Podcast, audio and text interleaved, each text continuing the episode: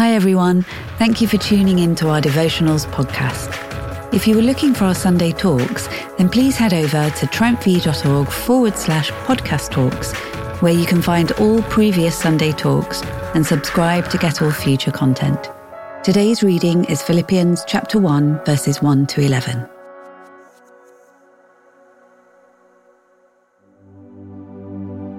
Paul and Timothy, servants of Christ Jesus to all God's holy people in Christ Jesus at Philippi, together with the overseers and deacons, grace and peace to you from God our Father and the Lord Jesus Christ. I thank my God every time I remember you.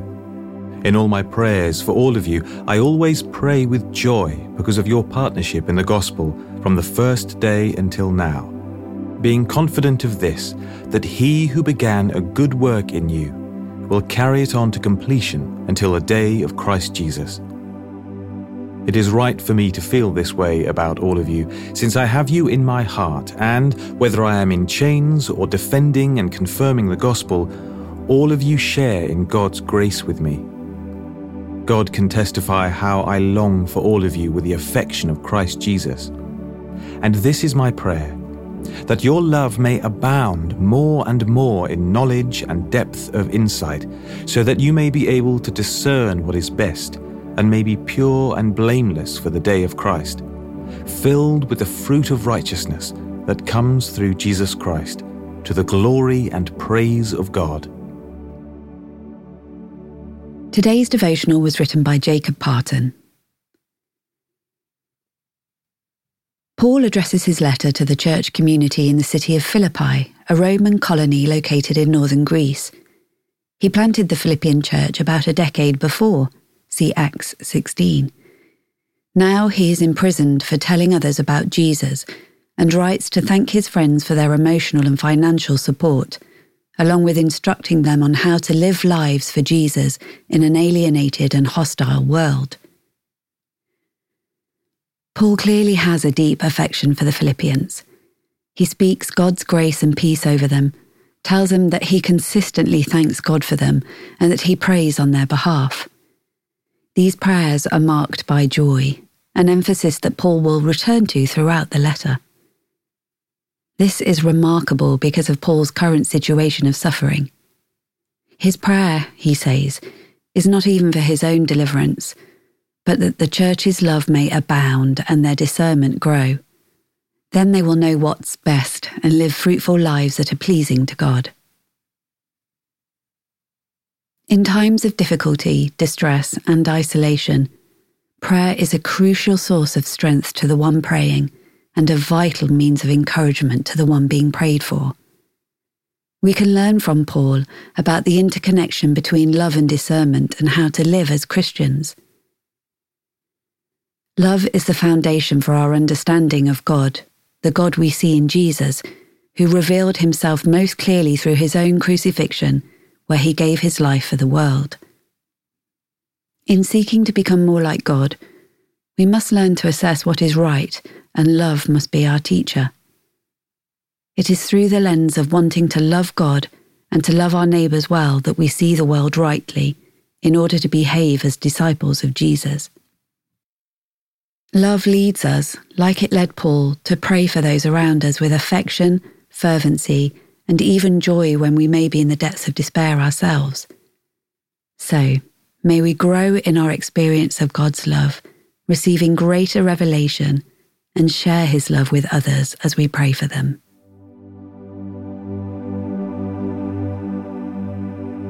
Welcome the presence of the Holy Spirit and allow him to fill you afresh with God's love.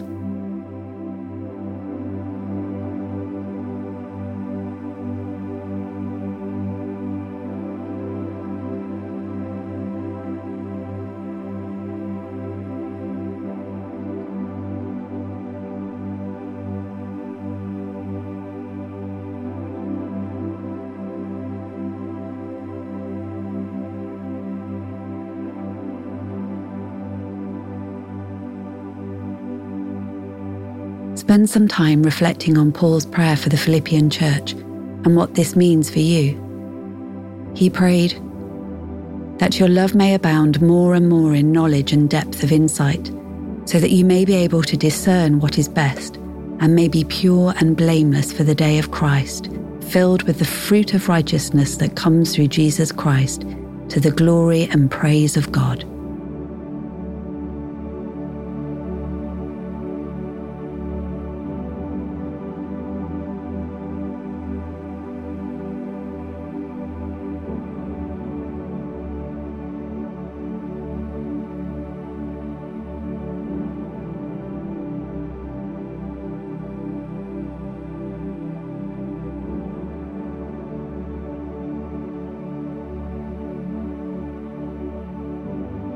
Ask the Spirit to bring people to your mind that you need to pray for today.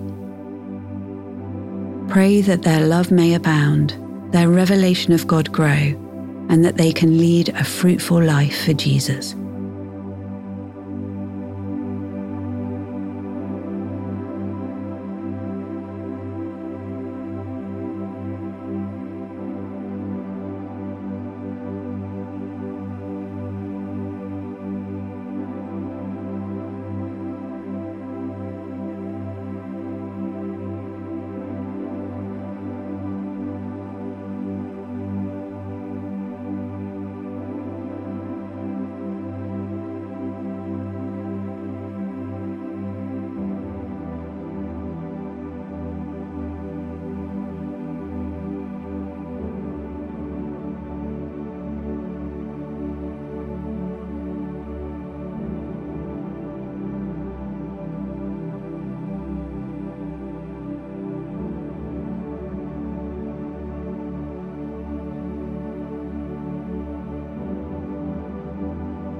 Lord Jesus, you have shown us true love through giving your life for us.